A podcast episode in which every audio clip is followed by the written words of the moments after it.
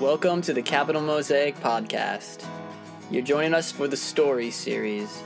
This week, Chris Marshall kicks us off with how to read the Bible as a story. Enjoy. I was a university student, which was over 40 years ago now. Uh, I was involved in organising what was New Zealand's first Jesus March a period of time uh, all around the world when Jesus marches were held. One big one in Auckland, I remember, with A, but um, one that we organised here in Wellington, well, one of two actually, was Gathering for Jesus. One of the guys who participated in that, who was a, a, a new Christian who had a powerful, in fact, even quite a mystical conversion experience, wanted to carry a placard in the parade, not the parade, in the march, uh, with the slogan, Read the Bible, it'll scare the hell out of you which um, is quite a provocative slogan, but also in some ways quite uh, insightful, because it says two things about the Bible. First is that it's a book that's worth reading.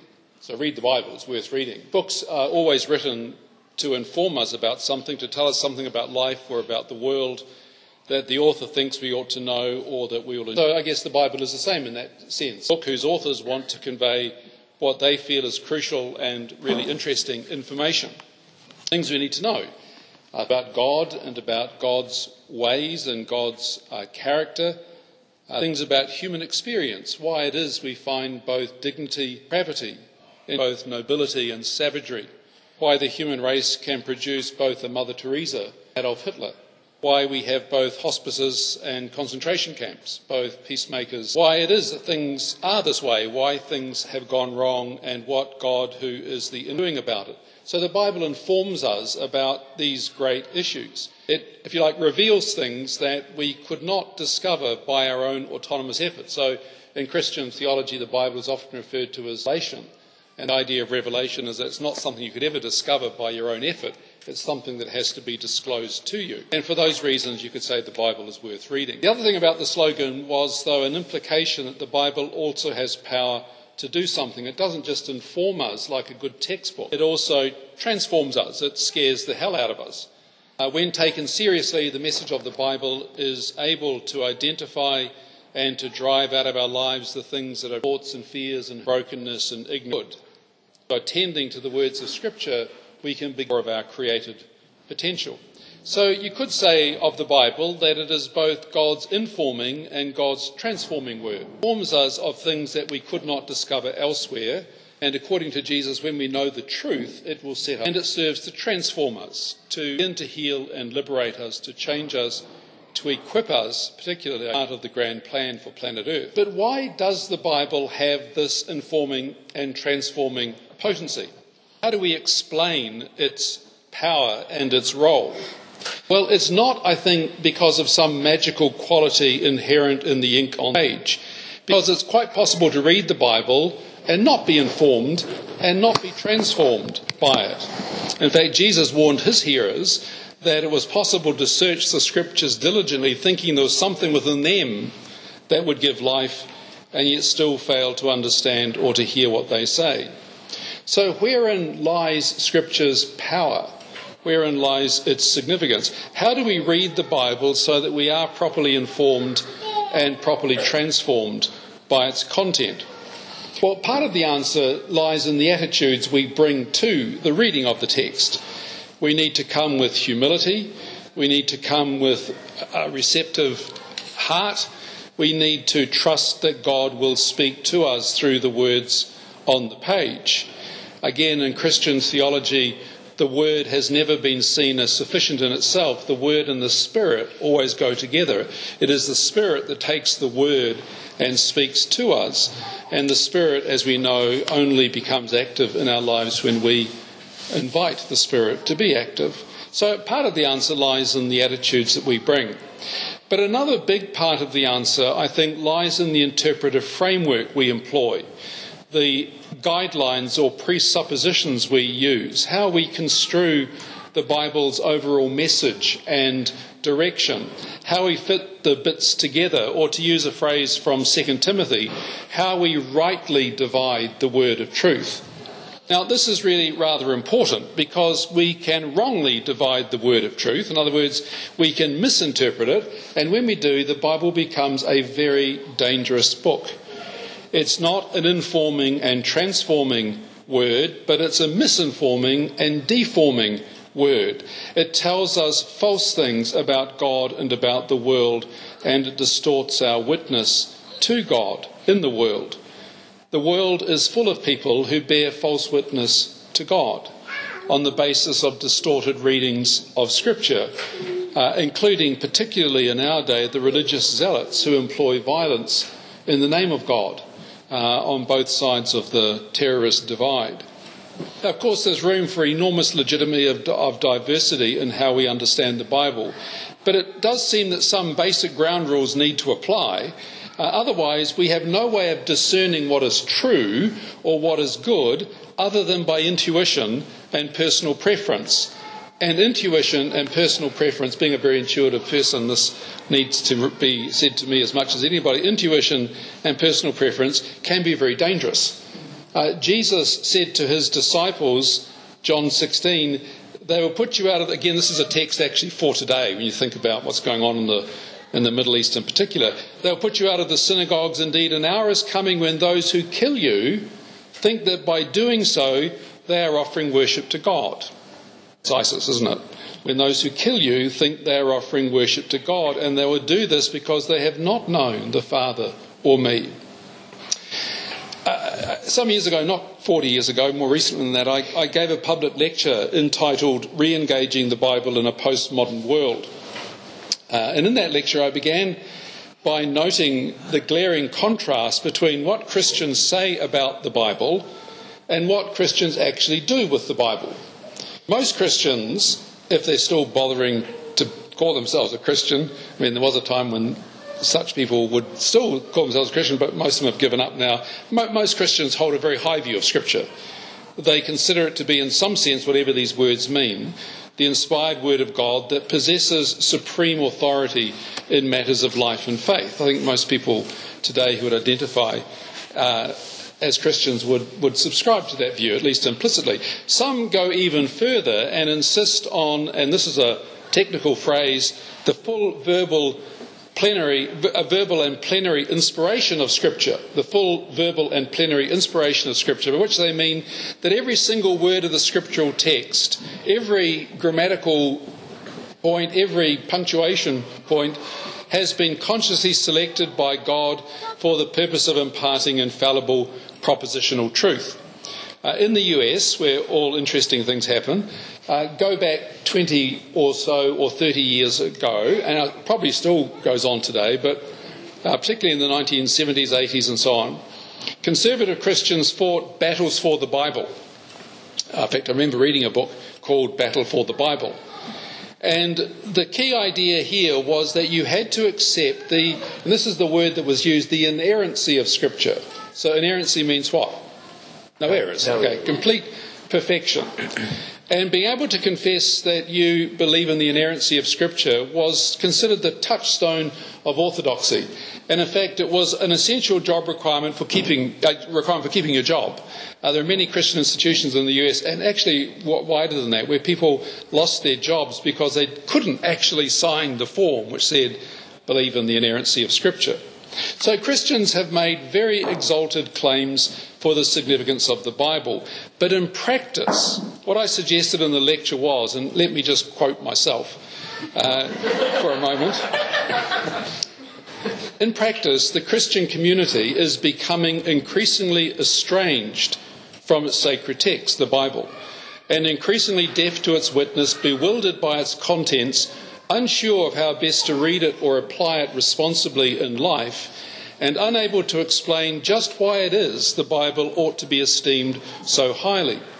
This is true even of the most conservative evangelical and Pentecostal churches that make the loudest claims about the divine dignity, authority, even inerrancy of the Bible, yet who in some respects are most adept at distorting the text.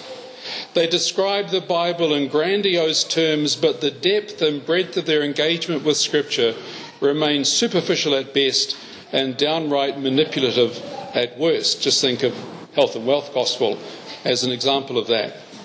Yet it's not enough to make big claims about the Bible's uniqueness and authority. The authority that any text possesses is not measured by what we say about the text, but by what we do with the text by the way we permit the text to function in our life and thought. Sorry, I just lost my point, uh, place there. If it is true, as I actually believe it is, the scriptures possess supreme authority in faith and life, then what ought to be evident in our congregations is serious, sustained, and intelligent attention to the actual meaning of scripture.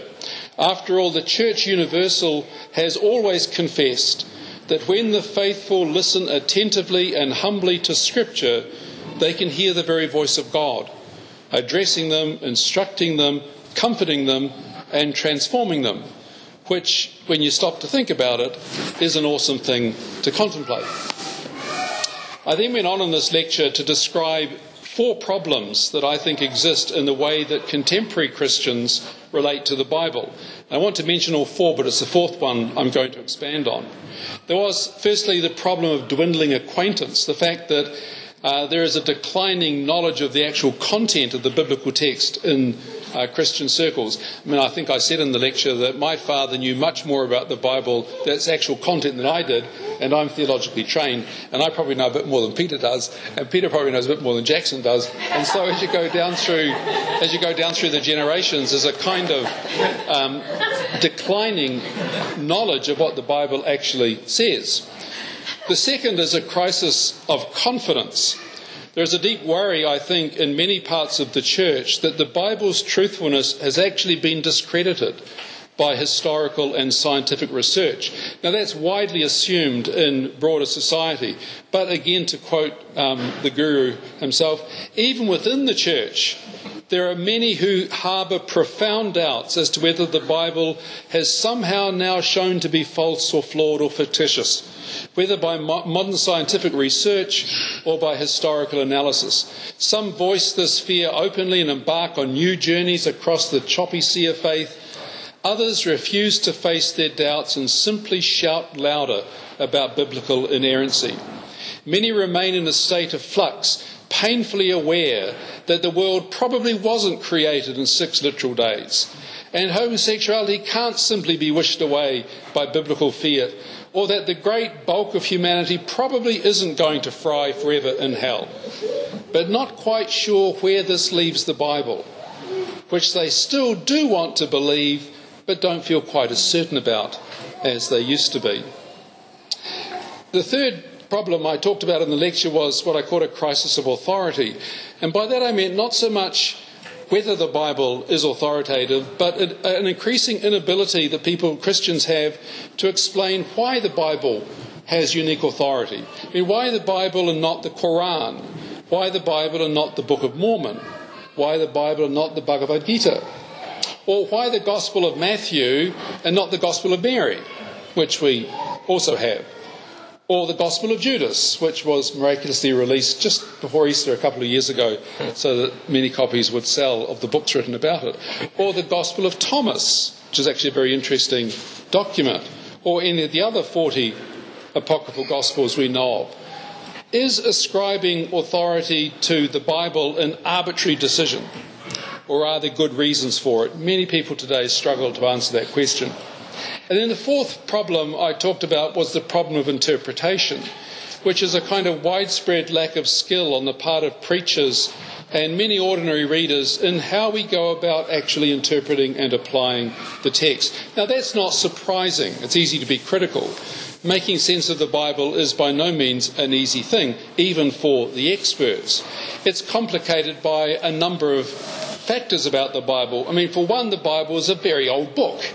I mean, none of the authors are around to ask what on earth they meant. It didn't drop by parachute from heaven just the other day. It consists of 66 very ancient documents written in three ancient languages over at least a 1200 year span, the most recent of which is still 2000 years old. So, you know, it's, a, it's an old book. It's also a very diverse book. There's a diversity of authors and editors and perspectives. There are a huge diversity of literary forms. There's drama and poetry and narrative and history and proverbs and liturgy and parable, and there's fantasy, uh, and there's letters and all kinds of other literary forms. Different rules of interpretation apply to different forms of literature. We need to treat poetry as poetry, history as history. We need to treat symbolism as symbolism, proverbs as proverbs. Proverbs are not sort of infallible scientific truths that apply in every case, they're just crystallizations of an insight, and we need to re- regard them as such. A common mistake in more conservative circles is to treat figurative or poetic language as though it's literal and scientific, which is where creationists get into trouble when they read Genesis 1. The Bible is also a very foreign book. It's reflective of Middle Eastern and Greco Roman cultural values and languages that are quite unlike our own. So when we read the Bible, we're engaging in an exercise in cross cultural communication with all the attendant pitfalls that cross cultural communication always has. And then, if all that's not enough, we need to recognise that we as Bible readers are a very biased bunch. None of us are neutral or objective absorbers of inerrant propositional truth, even if God has given us that uh, none of us have the capacity to actually absorb it as such. We bring a whole range of personal experiences, of prior understandings, of cultural and gender assumptions, of theological beliefs, of political convictions that we bring with us to the reading of the text, and hey presto, we see them reflected in the text. Uh, Albert Schweitzer very famously described the quest for the historical Jesus as looking down a well and seeing your own face reflected in the water. And in many ways, when, when different communities read the Bible, we end up seeing the things that we bring to it more than what's actually there. It's no accident that liberation theology was born in Latin America, not in North America. That feminist theology was invented by women, not by men. That Pentecostals, when they read the Bible, always find text about the Holy Spirit. When Calvinists read it, they find text about the sovereignty of God. When Anabaptists read it, they see the truth. They, they see all the stuff about peace and justice. All of us are highly selective. So, biblical interpretation is a complicated business. There are lots of considerations that we need to bear in mind. But, arguably, to get to my topic, the most important thing I think for us to recognise when we read the Bible is its narrative quality. The Bible as story we can only begin to make sense of the meaning and at least the significance of Scripture. And also, I'm going to suggest in a moment, the authority of Scripture by understanding its overarching storyline, or what Justin has been calling in preparation for this series the meta narrative, the big story. And not only understanding the big storyline, but seeing the story of Jesus as the key to unlocking the meaning of the whole, the lens for viewing the rest, the way in which we can begin to discern the relevance of the message for today. Now, in my upbringing, and I guess in many others as well, the Bible was often treated as a devotional manual or as a doctrinal handbook or perhaps as a moral treatise, or as a legal code, or as I was associated with my mother, uh, as a collection of promises. I don't know if you can still get them or not, but she used to have a, a promise box, which was, you can still get them, which was these biblical texts taken and rolled up into scrolls and popped into this box. And whenever you wanted God to speak to you about something, you just took one of the promises, unrolled it, and hey presto, you had your answer. So the Bible was a collection of promises. Now, the Bible does include devotional material, and we should read it devotionally. Perhaps we should read it devotionally mainly. Perhaps that should be our primary way of engaging it. And it does contain moral and doctrinal uh, truths, and it does bear witness to God's faithfulness to his promises. But the Bible as a whole serves a different kind of function. The canon, which is the word for, you know, the word for this assemblage of texts that the church has chosen to give uh, authority to, the canon is more than the constituent, some of, it, of its constituent parts. It is not a collection of timeless, abstract spiritual truths or promises dictated by God or miraculously downloaded into the minds of the biblical writers. Ironically, many conservative Christians actually have a more Islamic notion of biblical inspiration than a Christian notion. The idea that this stuff has just been dictated and recorded without any human interpretation. That's not what the church has ever said about the Bible, although it's the way many Christians treat it. Rather, the Bible is fundamentally a storybook. Narrative is the dominant genre within the Bible, and the 66 documents, for all their diversity, are unified by being part of the same large overarching story, with God as the chief protagonist. It's a story that begins in a garden and it ends in a city. It ends in the New Jerusalem. The Bible tells one large story with six major acts within this large drama and with a zillion scenes within those acts. It begins at creation. It talks about the fall into sin and death. It describes the calling of Israel. It mainly describes the calling of Israel, actually, the coming of Christ, uh, the birth of the church, and it looks forward to the final consummation, the final healing of creation. Now, all stories develop and change as the plot progresses. Whatever story it is that we read, what occurs in the early parts of the story takes on new significance in light of later developments in the story. And that's true of the Bible as well. Each text needs to be related, first of all, to its place in the overall story. Now, I mean, this sounds really obvious when you say it, but it's incredible how little it's actually done by people.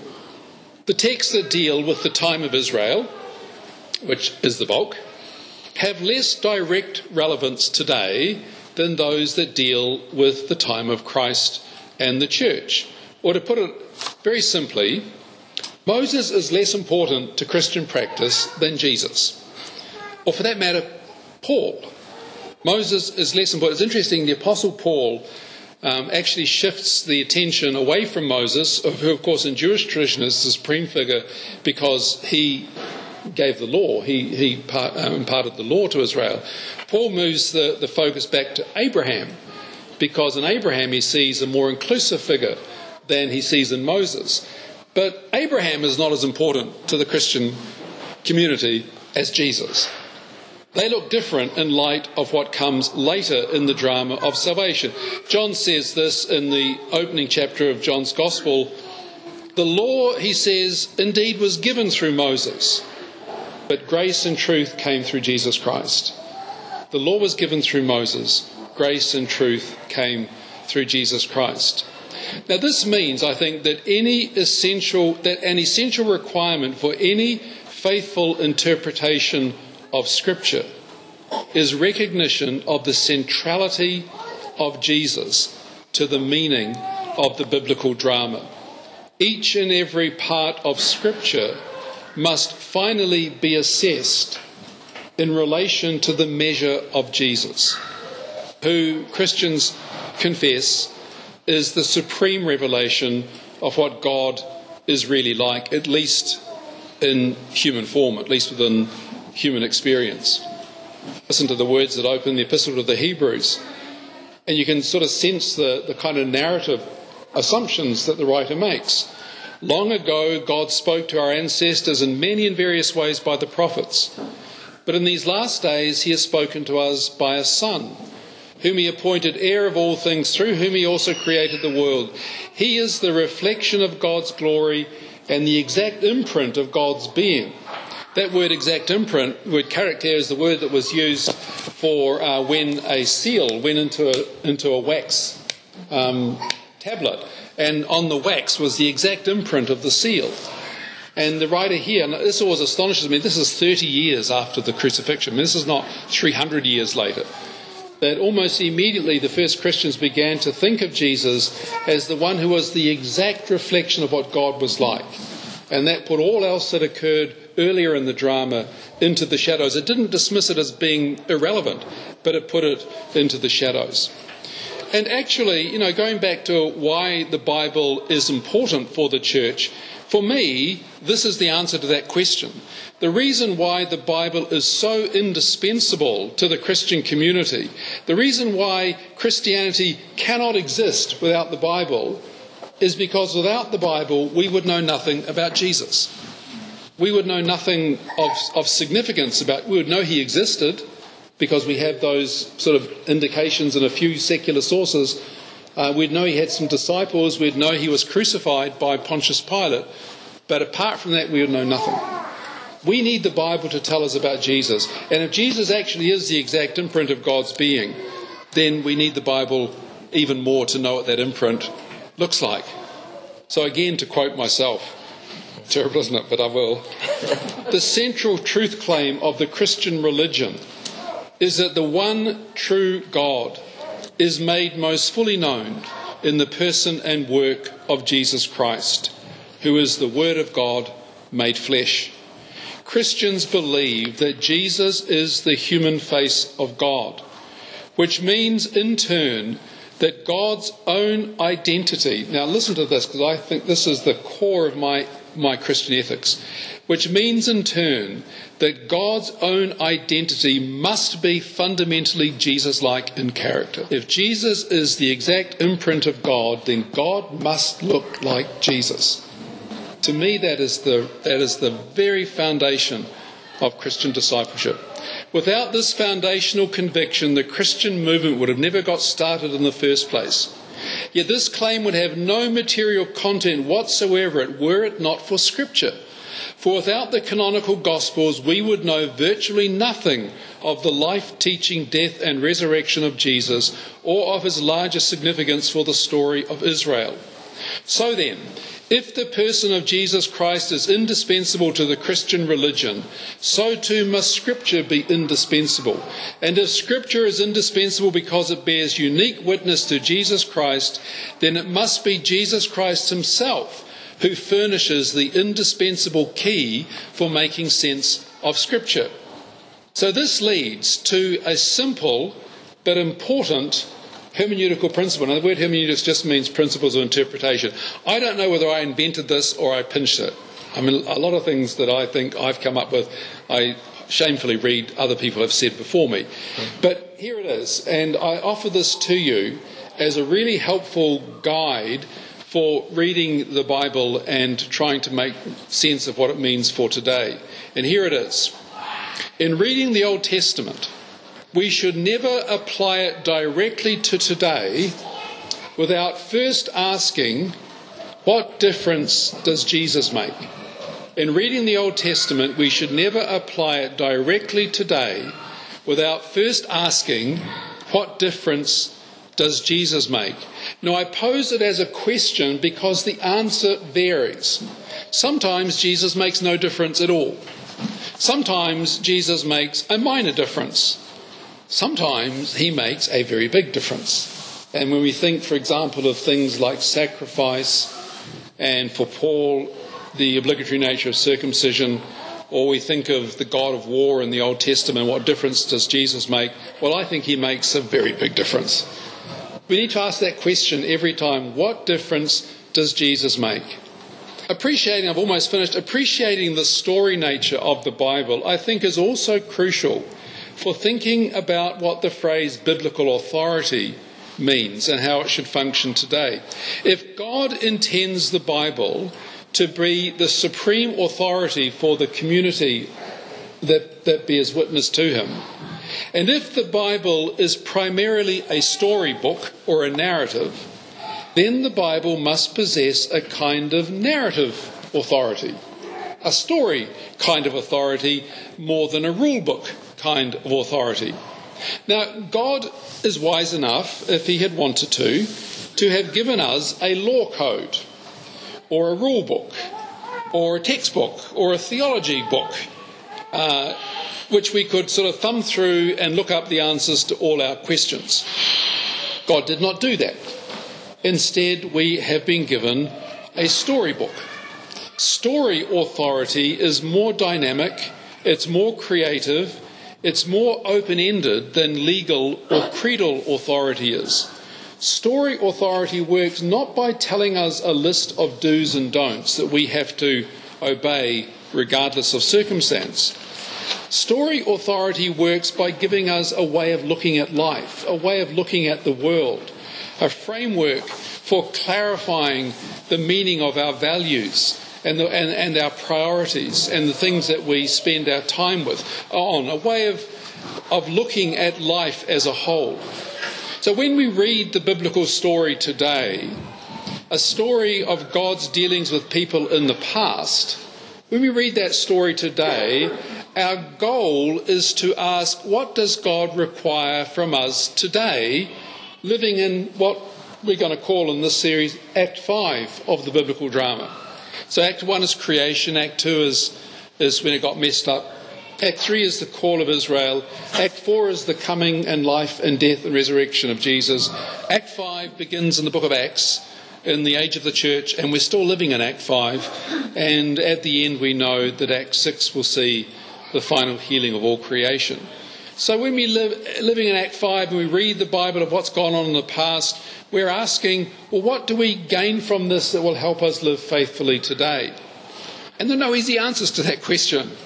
But I think we can say that what God requires of us today will be consistent with what God's will and ways was like in the past, or at least consistent with his deepest values and commitments.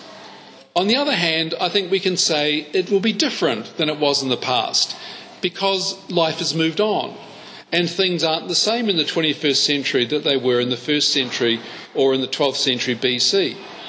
Our task is not simply to repeat the past. I mean, there's within, again, within conservative Christian circles, there's been a lot of talk about sort of being the New Testament church, as though somehow you go back and you just repeat what's happened earlier on.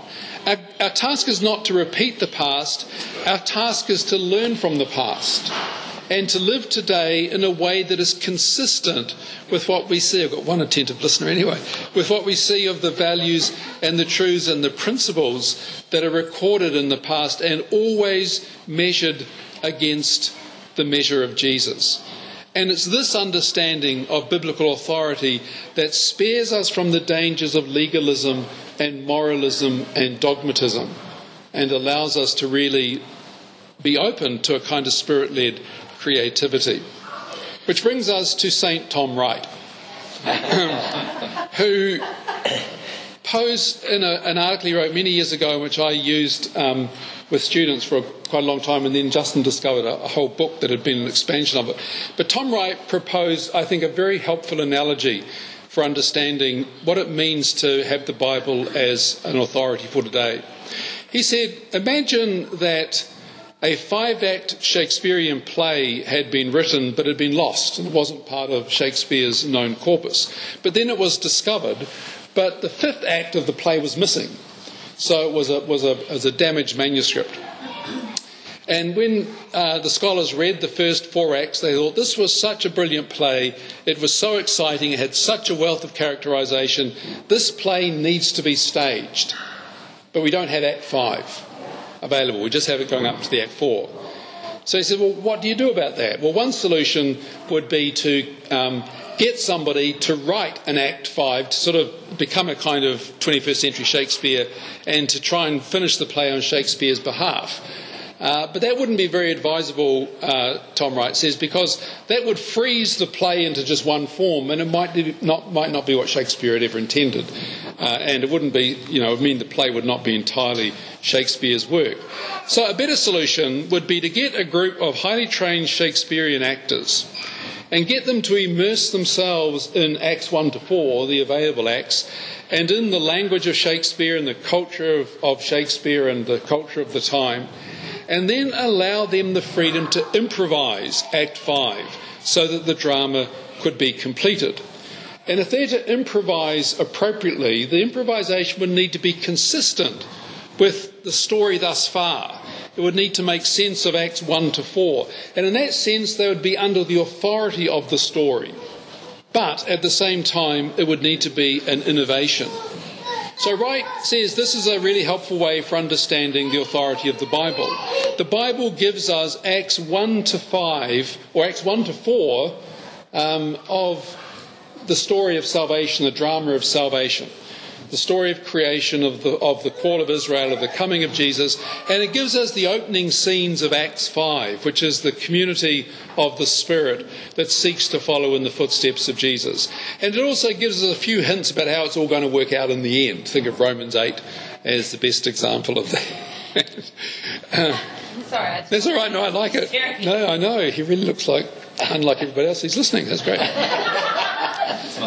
The church lives under the authority of the story thus far, but it is required to fill out the remaining part of Act 5 between the first and second coming of Christ, which is unscripted, to fill it out innovatively. It's not enough to simply repeat the story thus far, that gets us nowhere. It's not enough to simply repeat the preceding scenes. The story, if it's a true story, um, is moving on towards a climax.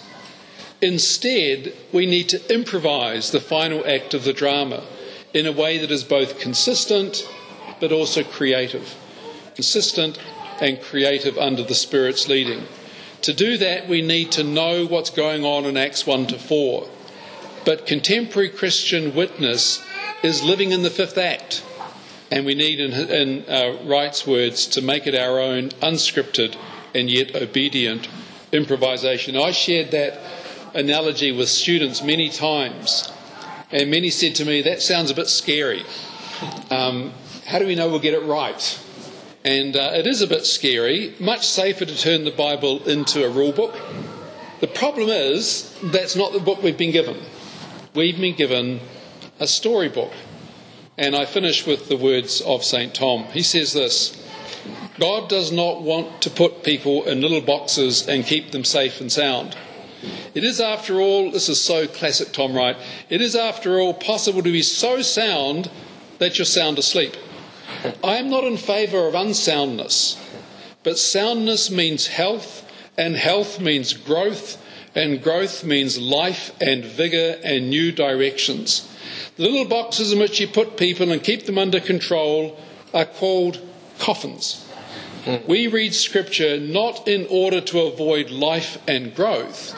Rather, again and again, we find that as we submit to Scripture, as we wrestle with the bits that don't make sense, and as we burst through to a new sense that we haven't thought of or seen before, God breathes into our nostrils His own breath, the breath of life, and we become living beings a church recreated in his image, more fully human, thinking, alive beings. So, that I think is what it means to read the Bible as story.